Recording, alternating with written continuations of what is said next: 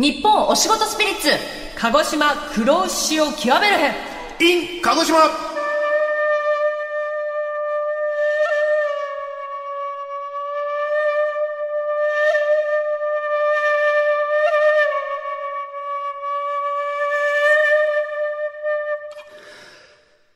こんにちは、木更木蓮です。一条朝です。野口拓夫です日本お仕事スピリッツ。この番組は日本の匠のお仕事を紹介していくシリーズ企画です。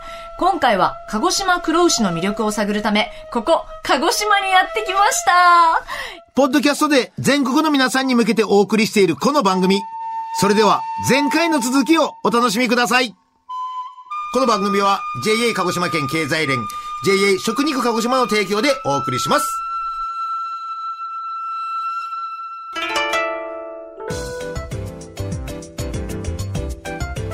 今回我々は、木更木さん一条さんチームと、私野口拓夫の二手に分かれて、鹿児島黒牛の美味しさの秘密を探ってまいりました。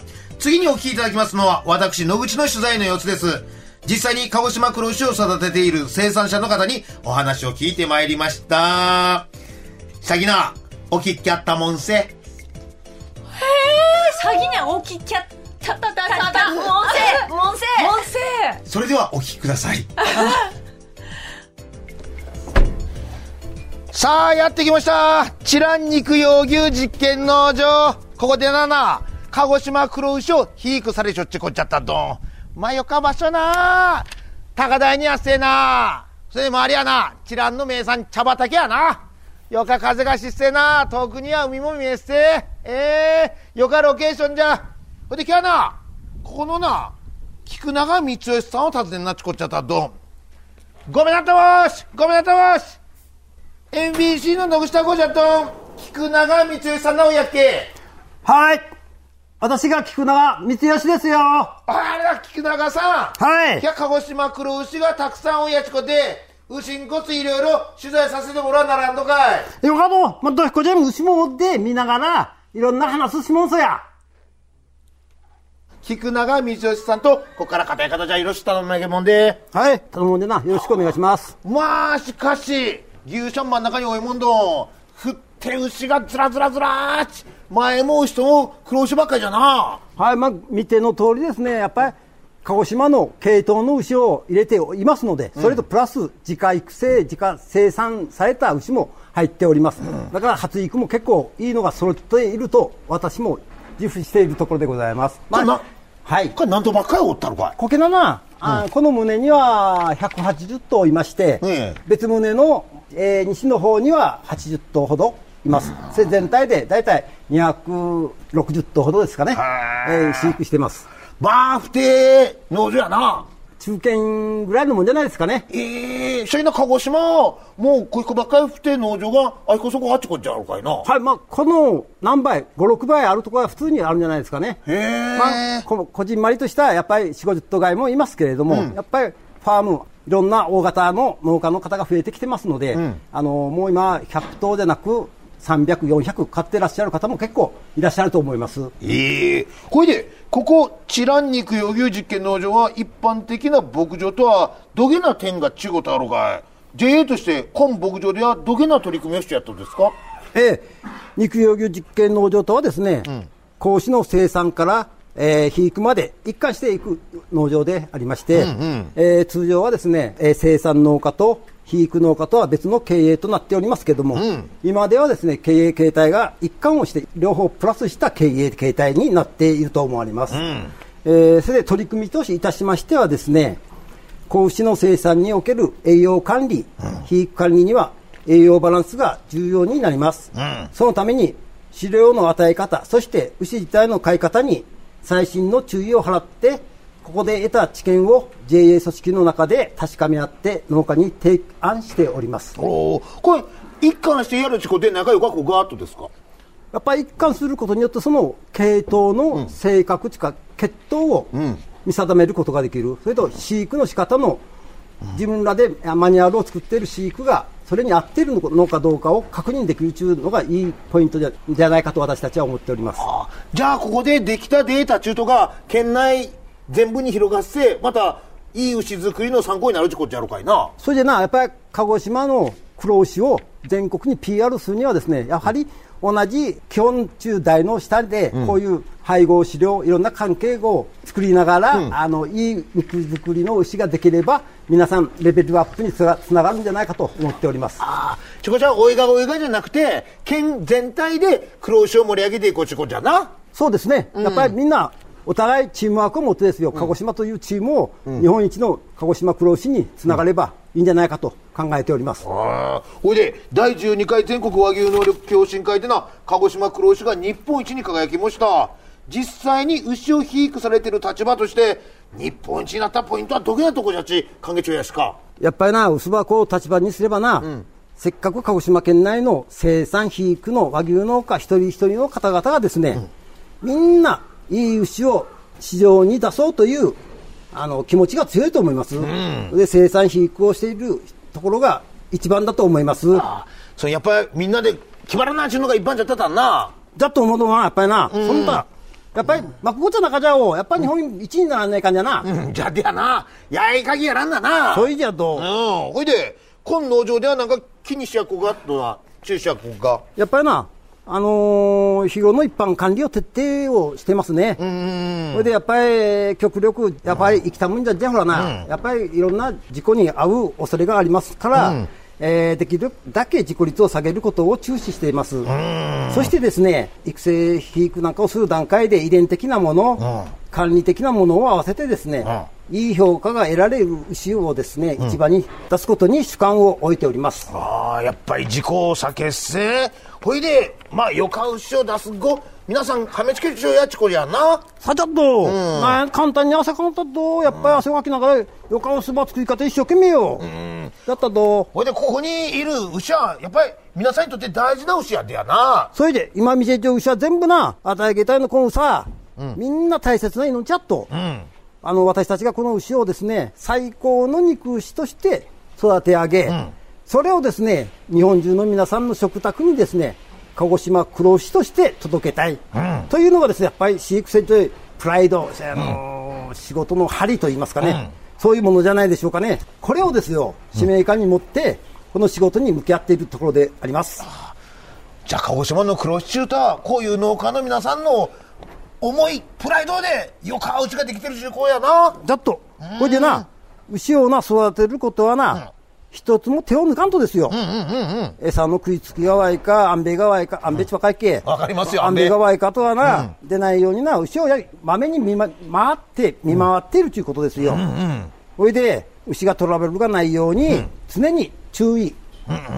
それ、注意中じゃなくて、好きなんですね、牛を見るのが。あ、なるほど、そう。こうやって、牛を一つ一つ管理してるんじゃなくて、牛が好きだから見て回ってるって感もうじですか？好きを超えてるんじゃないですか。あうん。それで牛小屋の中のな、牛とま向き合って、あら、こんたちたけんか、頭を下げてるがね、がらへんどかいと。泡をくっじょりゃこわげんかに、にしちゃべやか、ビタケツやったろかい、何やったろかいと。やっぱ病気の症状はちょっとしたことで分かっとですよ。やっぱり先生にお願いして、あの、治療即、は早期発見、早期治療でですね、悪くならないうちの治療を心がけております。あ。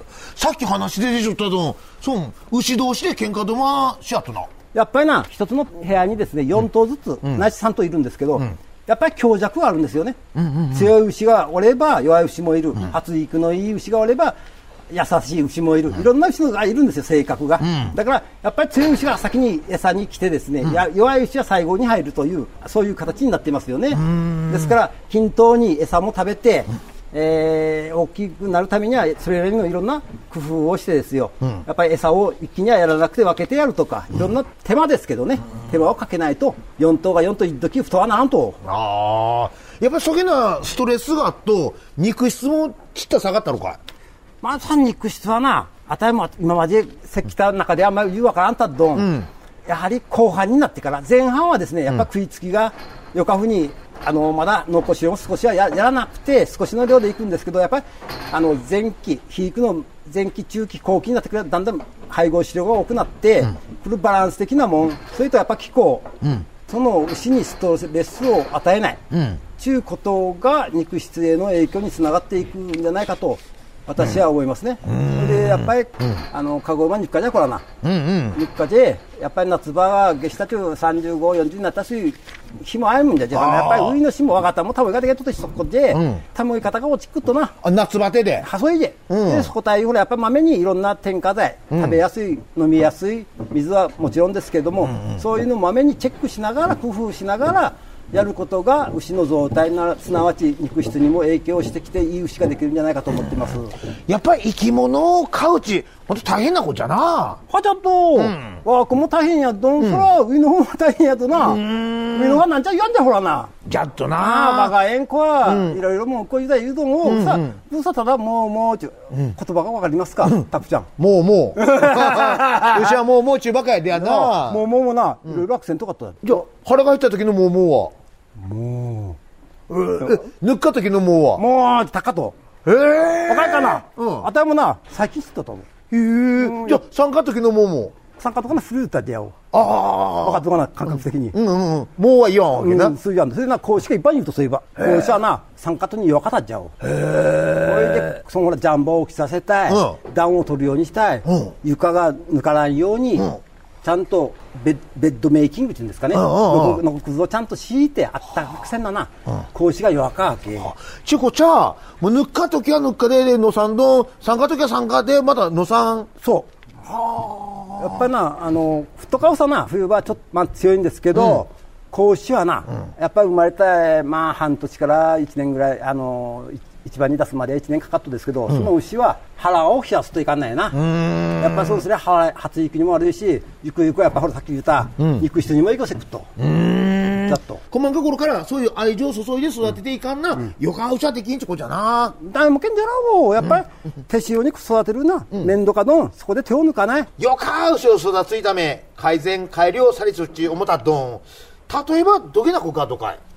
やっぱりな、そんた、毎月1回のな、農場内での検討会を行ってっとほらな、これはな、育成と肥育を、飼育を行うな、私たちスタッフと技術員、JA 職員とで、えー日頃のですね、課題等について講じていく会をせると。例えばですよ、季節の変化の対応、風邪などの病気にならないように管理を徹底するということ、また技術員はですね、JA 直営の農業、実験農場同士の同士、そして各農場との連絡役で、互いの情報交換を通じて、それぞれの農場が切磋琢磨しているところです。まあ、よかい意味で農場同士が競い合っちゃちこんじゃな。それでやっぱり、ライバルがいないとですね、ダメなんですね、人間。思いません。いやそうそうですねあたいもな、年取ってから重かったやったら、やっぱライバルがおらんとな伸びないですね。ええやっぱりじゃあ、牛を育つとにも、我がばっかじゃのして、周りによか農家がおったぎな、とお互い伸びていくっちこじゃなそ。れじゃどうやっぱりほら、周りにそういう農家があれば、あん農家には負けたくないという気持ちがほん湧きますよ、やっぱそれが人間としていいんじゃないですか。ああ、まあ、そういう思いが、カゴ負けの畜産王国を支えちょっちこじゃな。だと思いますね。はい。それで、また私もちょっと年がいってますけども、若い後継者の方々にはですね、やはり目標を高く持って、また、あの、3年後、4年後ですか、全強がありますよ、北海道で。それを目指して有志を作って、大会に臨んでもらえればと思って、鹿児島の、鹿児島黒牛がですね、全国に広がればと思っております。3連覇目指してほしかな。じゃっとな、うん。でやっぱり他にこう、たむろがっちゃおう、あなたも。うん、だっと、カゴマクロしてなんどくて、まこてうめでやな。あたりもそう思うかよ。あー。子牛の生産、飼育、肥育、まあ、各段階があっち思ったのを、その中で品質管理面で気にしちゃこちゃ、ああいうもんどかい。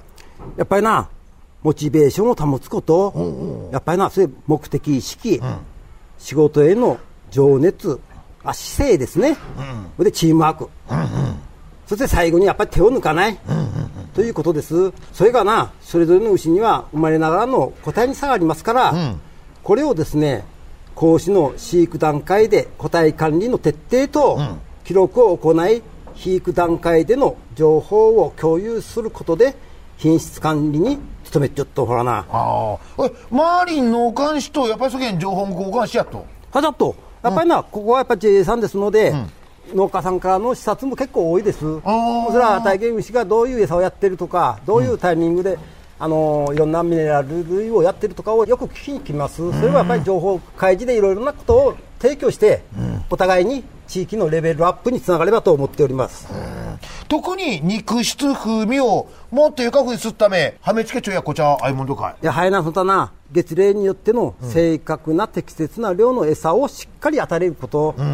それで、牛が健康的で、餌をたくさん食べてくれること、それが良い肉の生産につながると思います。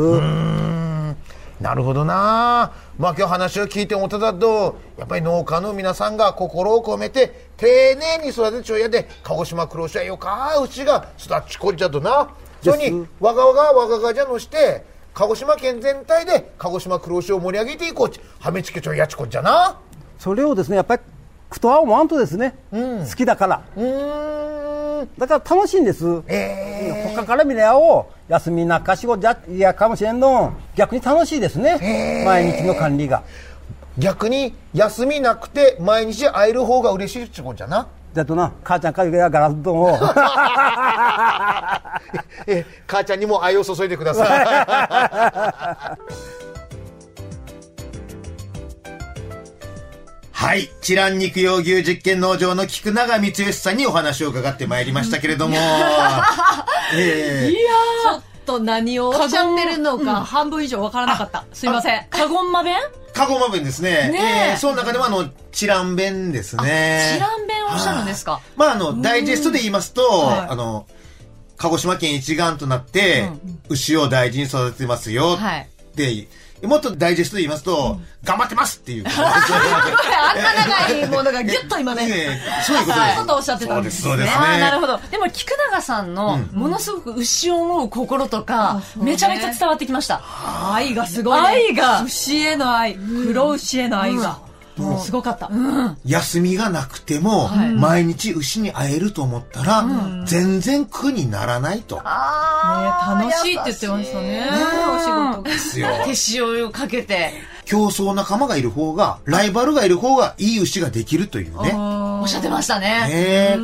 で、情熱を持って牛を育ててるんだけど、その情熱は奥様には理解されていないっていう。ああ、そこだけと残念やな。ですねわからなかった。はい。さあ、そういうわけでございましたけど、はい如月さん、一条さんはどんなお話を聞いてこられたんですか？はい。私と一条さんはですね、JA 鹿児島県経済連の湯木博文会長にインタビューをしてまいりました。鹿児島の JA のトップということで、大変緊張しましたね。ねああ緊張したねね。でも、まあ、お会いしてみると、大変気さくなお人柄で、とても楽しかったです。鹿児島黒牛について、興味深いお話をいろいろと伺えてきましたので、えーぜひお聞きいただきたいなと思います。そいなら、お聞きやったもんせ続いては、JA 鹿児島県経済連の湯木博文会長にお話を伺っていきます。湯木会長よろしくお願いします。はい、猪木でございます。よろしくお願いします。お願いし。ますえー私たちもですね、あの JA 鹿児島県経済連の直営店、レストランカレンさんで、鹿児島黒牛をいただいてきました。あの、美味しかったですね、一条さん。めちゃくちゃ美味しかった。ね初めて食べたもんね。はい想像をはるかに超えて美味しかったです。ありがとうございます。甘くて、とろけました。毎日食べてください。毎日食べたい。あの、鹿児島の方 みんなお肌がツヤツヤで、会長もツヤツヤ。です。ツヤツヤ。それ黒牛食べて、そのツヤツヤ。黒牛と鹿児島のお茶と野菜とお米と、あオール鹿児島で、ー、オール鹿児島で、このツヤツヤの肌が生まれてます。食卓が鹿児島でこう華やかになりそうですけれども、はい。えー今日はそんな鹿児島黒牛について、猪木会長にいろいろと教えていただきたいと思います。えーさて、全国の和牛王座を決定する第12回全国和牛能力共進会が、えー昨年2022年鹿児島で開催されましたが、鹿児島黒牛が日本一に輝きましたね。えー5年に一度の開催ということで、前回に続いての2連覇、おめでとうございますありがとうございます。ありがとうございます。ね、すごいです。日本一を獲得した時は、率直にどのように感じましたか？えーまず、前回の宮城大会に合わせて2大会連続ということで、えー農家の皆さん方、それから関係機関、JA の技術員の皆さん方、チーム鹿児島として頑張っていただいて、えーやり遂げたという思いで、えーございます。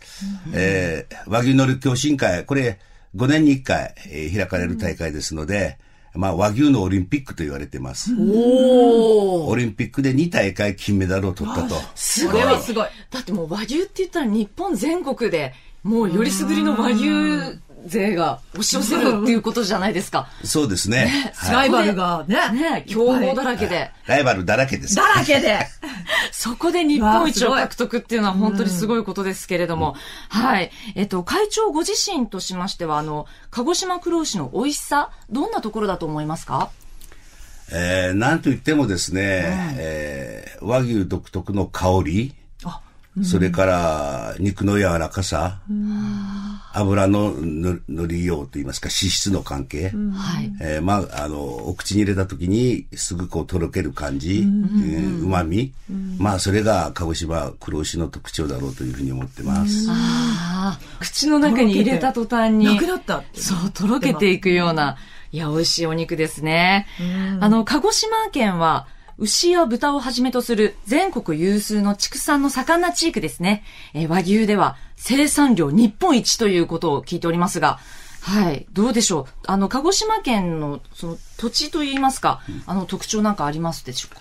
えーっと、まあ、鹿児島は非常に畜産盛んなんですけれども、ええ非常にこの中間産地帯が多くて、水田が非常に少ないんですね。おー。ですから、あの、まあ、あ畑作中心の農業が主体でございます。まあ、水田もあることはあるんですけれども、非常に少ないということが一つの特徴だろうと思いますので、まあ、あの、我々 JA グループとしては、お米中心の農農業から少し畑中心の農業、そして畜産への転換を図ろうと。いう取り組みをずっとやってきておりました。まあその結果ですね、えー牛も豚も鶏もですね、全国一の生産につながっているということだろうと思います。なんか戦後からずっと、あの、畜産を推奨されてたっていうことなんでしょうかね。そうですね。もともとですね、はい畑が多いということで、はい。あの、トラクターとか耕運機じゃなくて、昔は馬とか牛とかではい、畑のあの、耕運をしたりやっておりましたので、まあ、あの、全国和牛能力共進会も第2回大会も鹿児島でやったんですけど、あ、はい。その時にですね、えー和牛は食肉たるかというテーマで、えー取り組んできましたので、まあそういった結果が今の鹿児島黒牛和牛のですね、生産につながってるんじゃないかと。あの、その前はあの、労働力の一助としての牛とか馬がいたわけで、タンパク質を取るという一つの食肉文化の中で、和牛は食肉たるかというテーマで、この第2回の大会が開かれたわけですね。ああ、そのような、あ、なんかすごい勉強にもなりますね。ね和牛のなんか歴史と一緒に、あの、歩んでこられたのかなと思いましたけれども、ね、本当に美味しかったですね、一条さん。そうね。もう驚きの美味しさでしたけど、あの、私、神戸出身なんですよ。関西の。で、やっぱり関東より関西の方が牛肉を食べる文化ってうんあると思うんですよ。あの、そこでちょっと私から伺ってみたいのが、JA 鹿児島県経済連様として、この鹿児島黒牛の美味しさを広げるために、どんな取り組みをしていらっしゃるのかなと思いまして、ちょっとお聞かせいただけますか？そうですね。まあ、私たち、今、一条さん言われたように、関西はあの、牛肉文化なんですよ。はい。でどちらかというと関東はあー豚肉文化なんです。ですので、えーもっとですね、全国の皆さん方に鹿児島黒牛の美味しさを知っていただきたいというふうに思っています。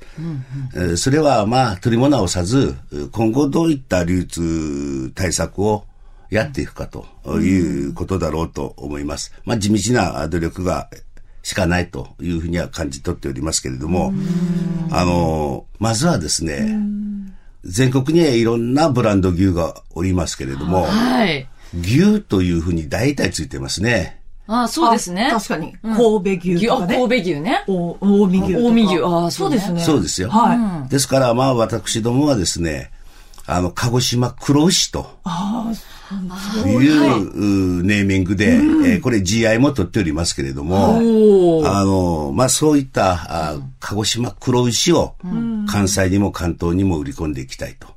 いうふうに思っています。はい。そして先ほど申しましたような、あの、鹿児島黒牛の美味しさをですね、えー全国の方々に、えー知っていただいて、あの、鹿児島黒牛と美味しさと、こう、紐付けをしていきたいというふうに、えー考えています。えーですから、この間、あの、関東の方にもですね、えー鹿児島黒牛の美味しさをこう、分かっていただくということで、東京の恵比寿ガーデンの方で、さえー今年の10月にですね、あの、ビールと、はい。ともの、えー鹿児島黒牛のイベントをさせていただきました。ま実はそこ参加させていただきました。はい。ありがとうございます。そうなんですよ。言ってよお邪魔させていただきました。聞いてないちょっともう、ここのために一条さんには内緒で撮っておきました。最高やん、もうすっね。ごい華やかで、あの、大盛況でした。はい、ありがとうございます。ね会長、あの、ファミリー層。ファミリー層で皆さんいらしていて、うんうんで、あの、本当にお昼から、それこそビールを片手に、あの、和牛を楽しむっていうお姿をたくさん見ましたし、んあの、外のガーデンプレイスだったので、んあの、ワンちゃんとか連れて、そうですね。ね、はい。来てる方もいて、はい、多くの方がビールと、あの、ステーキを食べながらですね、賑わっていただきました。うわめっちゃいい。あの、和牛を提供されていたり、その鹿児島のものをこう、キッチンカーでね、販売されたりしていて、はい、いくつかもお試しさせてもらったんですけれども、カレンさんの、あの、食べたあの、和牛のステーキの、あステーキとかもいただいて、ええ。和牛ステーキももう東京で、あの味をいただけるっていうことは本当にスペシャリティな感じがしたんですけど、でもその時もお話を伺った時に、やっぱりその関東の方に広くし、うん。広めたいんだっていう思いをすごいお伺いして、はい。あ東京の真ん中で鹿児島の牛の良さが広まったんじゃないかなって思うようなイベントで、はい、いました。はい。おいでいただいてありがとうございます。お邪魔させていただきました。あの、なんとしてもですね、先ほど申しましたように、あの、関東の方でも、この牛肉文化を我々広げたいというふうに思ってます。だいぶ広がってはまいりました。鹿児島黒牛っていう文字はええ絶対皆さん見たことあるし、聞いたことあると思うんですけど、食べたことない人って多分確かに多いなっていうのはすごい感じた。はいそうですね。だ私も多分そのイベントで初めていただいて、うん。で、それで今回この、うん。あの、鹿児島の地で本場でいただくっていう、うん。あの、ことをさせてもらったんですけど、うん。やっぱりこう、機会が、こう、あって、うん。うん。初めてこう、口にするっていうことがあったので、ええ。なんかもっと、もっと皆さんに知っていただいね。て、うん。でもあの、カレンさんもね、銀座店ともね、あそうだ。ありますしね。ございま。す。大阪とね、銀座と、博多にもございます。博多にもはい。うんどんどんね、うんやっていらっしゃね知ってもらいたいですね。先ほどもおっしゃっていましたが、はいはブランド牛と呼ばれる牛が、まあ、あちこちにも全国あるわけなんですけれども、あの、様々な形で自分のこのブランドとしての PR をされていらっしゃると思うんですね、皆さん。はいはいで、会長は、その、鹿児島黒牛をブランド牛として PR していく、そのやり方をどのように考えていらっしゃいますでしょうか？ぜひ聞いてみたい。まあ、愚直にやるだけと。はい。いう愚直にやるだ いうふうには思ってます。今、あの、当然、えー地元の市場にも出してますけど、えあの、なんといっても、京都だとか大阪だとか、あの、食肉市場、関東の方にも一番大きい市場がありますので、えーそこへの出荷も始めました。おーいつぐらいにされたんですか？えーっと、これも2、3年前からなんですけど、最近ですね。はい。なかなかあの、東京までですね、はいえー生きた牛を運ぶという手段もいろいろこう考えないといけないと。そっか、そういうことをしないといけない。はい大変でですすね。から、今、あの、我々グループ、いざ東京へとはい。いう合言葉に今、えー進めています。それはもう愚直にやる方法しかないというふうに思っています。それと、まあ、あの、鹿児島のお県民性というのも、そういった愚直性というのはあるのかもしれませんね。まっすぐ、こう、粛々と、まさに牛歩のような足並みであったとしてもしっかりと前に進んでいくという力強さ。そう、そういうことですよね。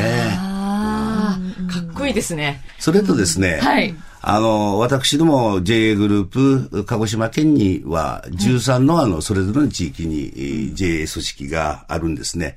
で、あの、経済連というのはその連合組織です。はい。ですから、まあ、わ我々の最大の使命というのはですね、農家の組合の皆さん方の、おまあ、所得をどうやって増やしてあげるかということ。そして、そのことによって地域がどう活性化していくかと。いうのを今大きなテーマとして、えー取り組んでおります。えーまあ生産農家の皆さん方ですね、えーまあ牛はあの子牛を作る農家、それからその子牛を買って、えーひこう大きくする農家、まあ肥育農家というふうに言われてますけど、まあそういった方々がこう大切にこう手塩にかけて育てたあ和牛をですね、まあ私たちがしっかりこう、えー支えてですね、安心安全な、あー鹿児島黒牛を消費者の皆さん方に安定的にお届けをすると。いうことが、まあ我々の大きな仕事だというふうに思っておりますので、まあ日々、まあそのことをみんなと話し合い活動をやりながらですね、進めております。ああ、立派な取り組みといいますか、すごい頼もしいですね。はい。会長がこう、鹿児島の農家さんたちを支えている感じがすごい伝わってきます。はい、頑張ります。それとあの、はいよく A の号とかお聞きになるんじゃないですか？英語ランク。そうそう、英語ランクとか。ねえ、聞いたことは。これご存知ですか？うん、でもどういう意味かはすいません。私よくわからないえ英語がいいんだっけ？英語、え英語っていい肉って感じ？B とかもあるんですか？あ、B もあるんです。し B もどこまであるんですか？A と B の違いはですね、はいあの、ぶどまりで違ってくるんです。牛本来の持つ、まあ、組成ですね。はいはいはいはいそれで A、B が分かれて、それからよく言う差しですね。ロインのところに、をこう見るんですけど、差しの状態で、あの、それがあの、12番まであるんですけど、8番から12番が5等級なんです。あ、いいってことですか？そうです。へえ。すごい、よりすぐりの上位ですね。ですから、A の5等級というのが最上級のお肉ということになるわけです英語ラ。ンクって相当すごいんだ。ってこと塩さん、じゃあ私たちどれぐらいのランクが、私は英語や。英語ランクの一私はもう英語、英語です。じゃあ4ぐらいに行かしてもらってもいいですか ?A4 ランクぐらいに。どうでしょうね、会長。でもね、A の4等級、A の5等級が上物と言われるあ、んです。じゃあ A4 もいいはいお肉ですか？はい、そうです。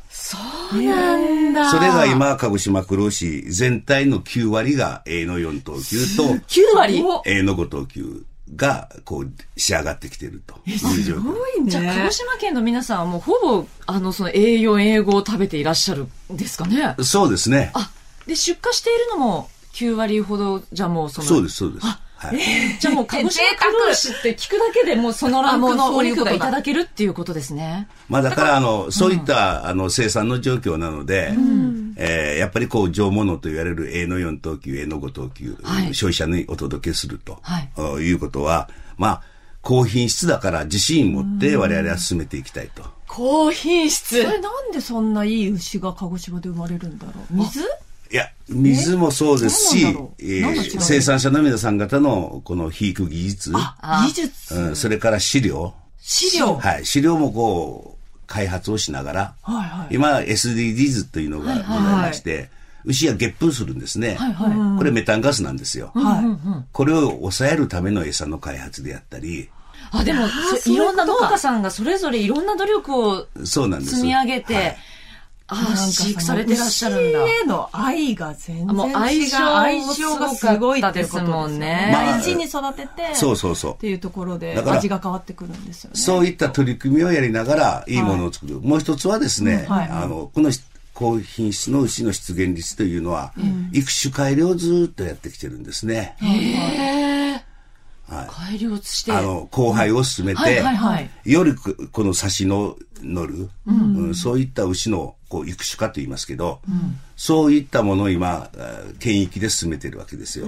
いや、もう、あれ以上の差し無理やろってぐらい綺麗でしたよ。あれよりもっと上を、今。あれ以上、ね、綺麗すぎたよ本。当にあの、なんでしょう、ゴールを知らずというか、もうね、もっと美味しく、もっと美味しくってた、ね、研究そうですねそれ、それと今ですね、はい。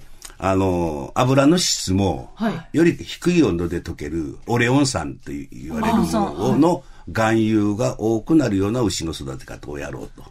いう取り組みも今、ずっと僕これ3年、4年ぐらい前からですね、えーデータを今蓄積中で、あ、やっぱりデータをそこは、ちそうゃんと見ながらやってらっしゃるんですか？そういった取り組みも今やってます。そら美味しいわ。いやもう貪欲に、もう牛がどうしたら美味しく皆さんにっていうことを考えてやってらっしゃるんですね。なんかあの会長の座右の銘とかもね。ね、お聞きしたいですよね武者の工事実圧の言葉で、あの、この道より我を生かす道なし、この道を歩くっていう言葉だと聞いてるんですけど、職員の皆さん方にもこの言葉よく私言うんですけれども、あの、この道というのはですね、はいえええーまあ我々共同組合組織ですので、農家の皆さん方と共同活動を進めていく、その道ですよ。はい。で、自分自身を生かすのもその道だと。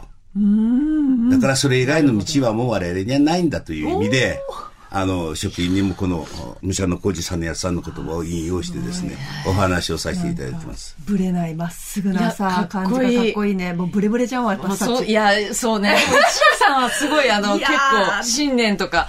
でも会長のお言葉でちょっとこの言葉もう一回ちょっとお聞きしてみたいんですね。はい。えーこの道より我を生かす道なし、この道を歩くですね。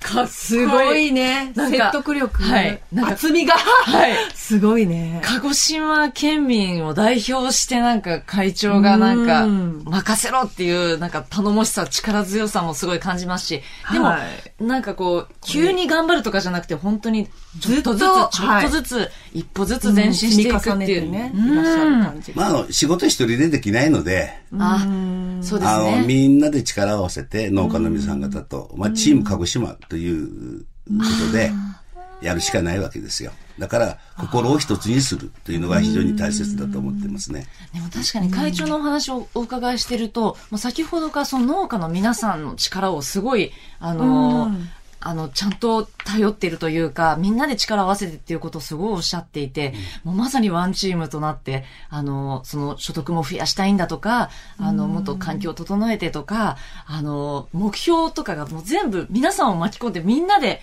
いいものを作っていくっていうのをすごい感じて、もう、あすごい私たちにも通ずるものがあるなというか、あの、思いました。もうまさにあの、猪木会長のお仕事スピリッツそのものだなと思いました。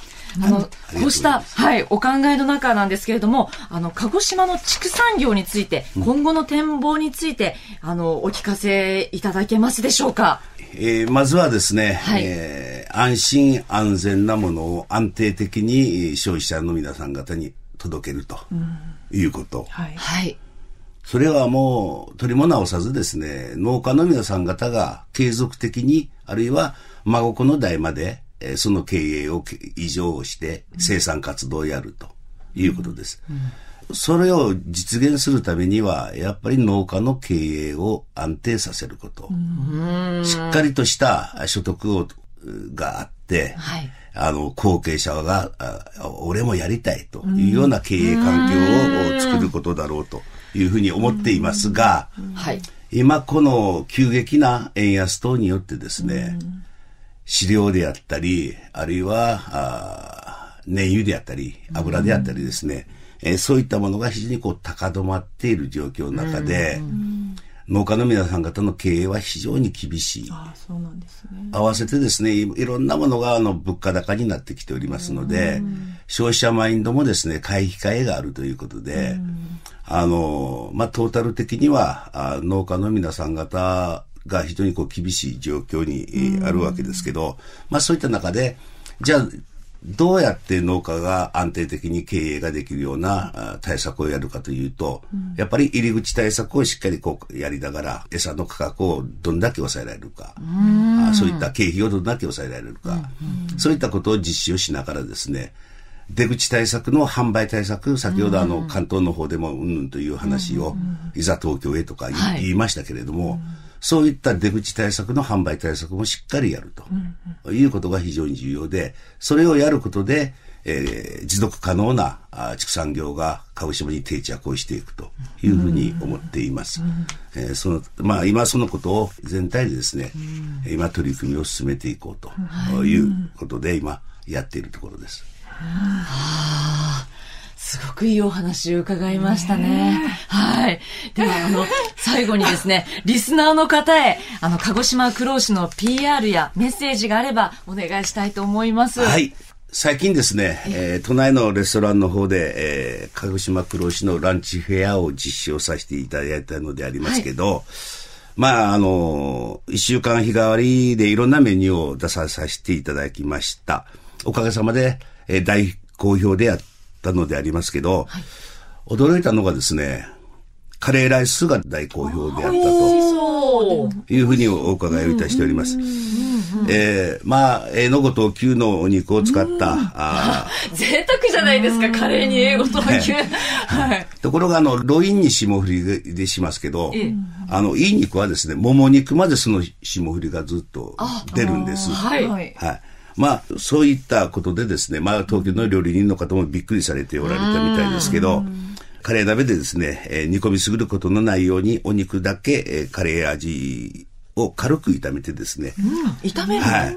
えー寄せておいて、えーそれをご飯に乗せてからルーをかけたというふうにお伺いをいたしております。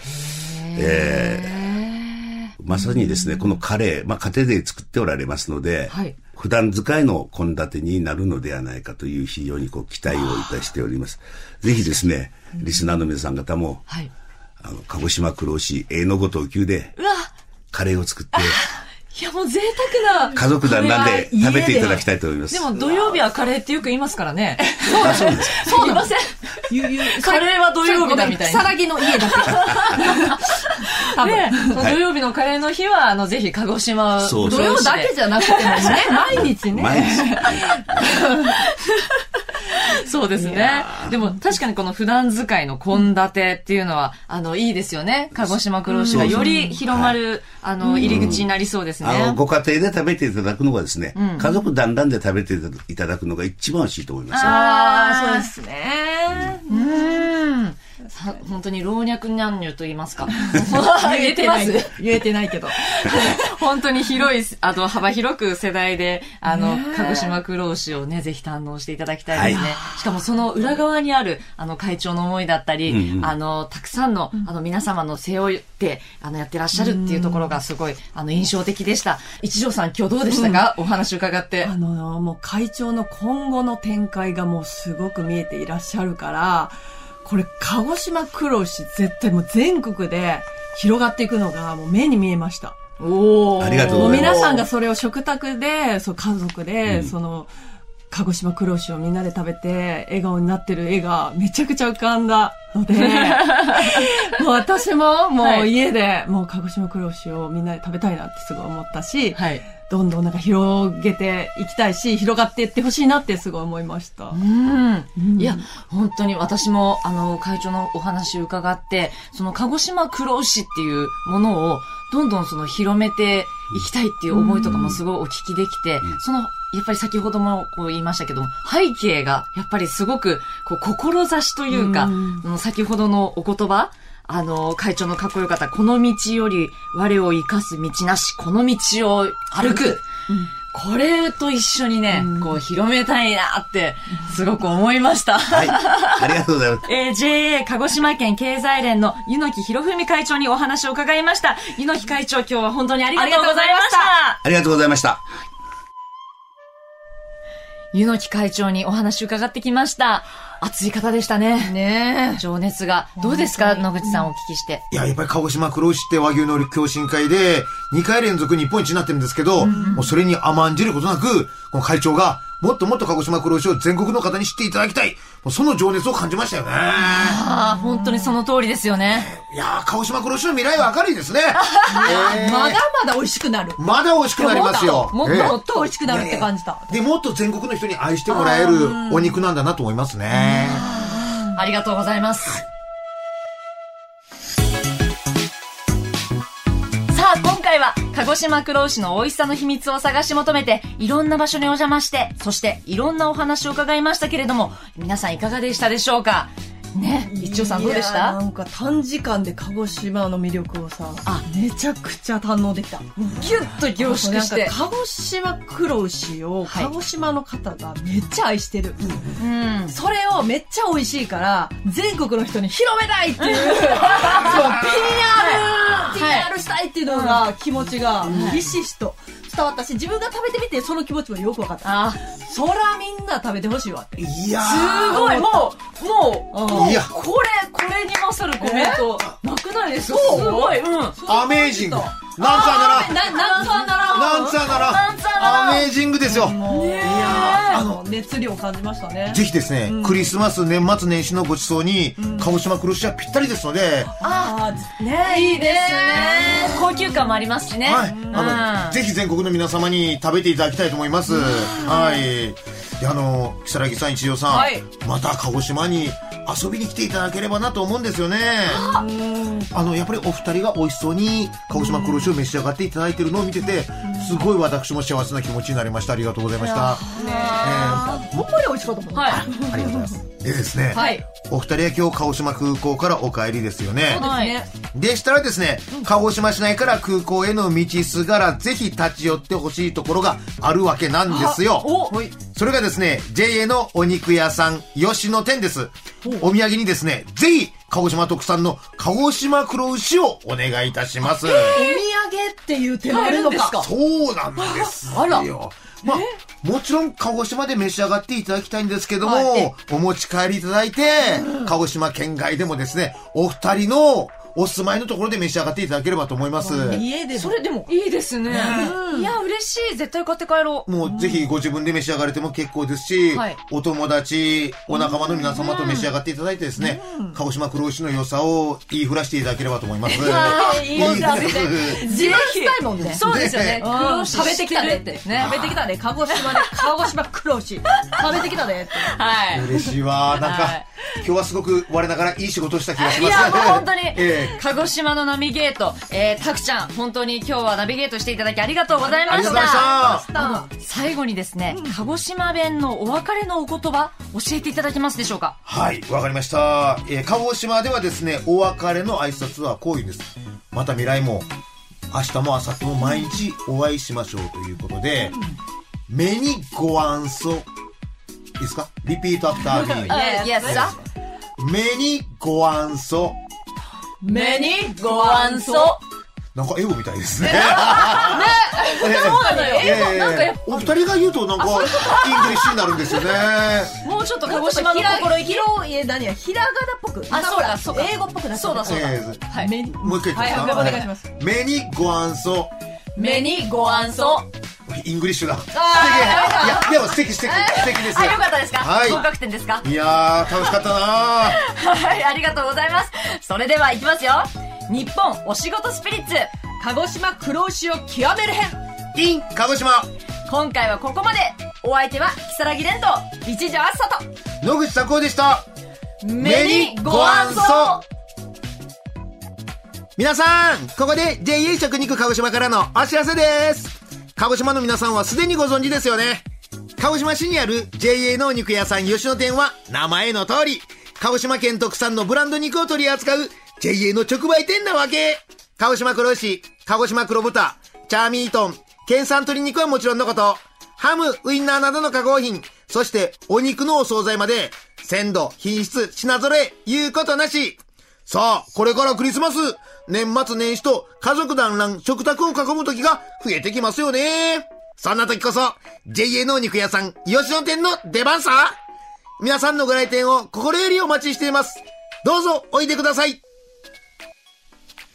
この番組は JA 鹿児島県経済連 JA 食肉鹿児島の提供でお送りしました。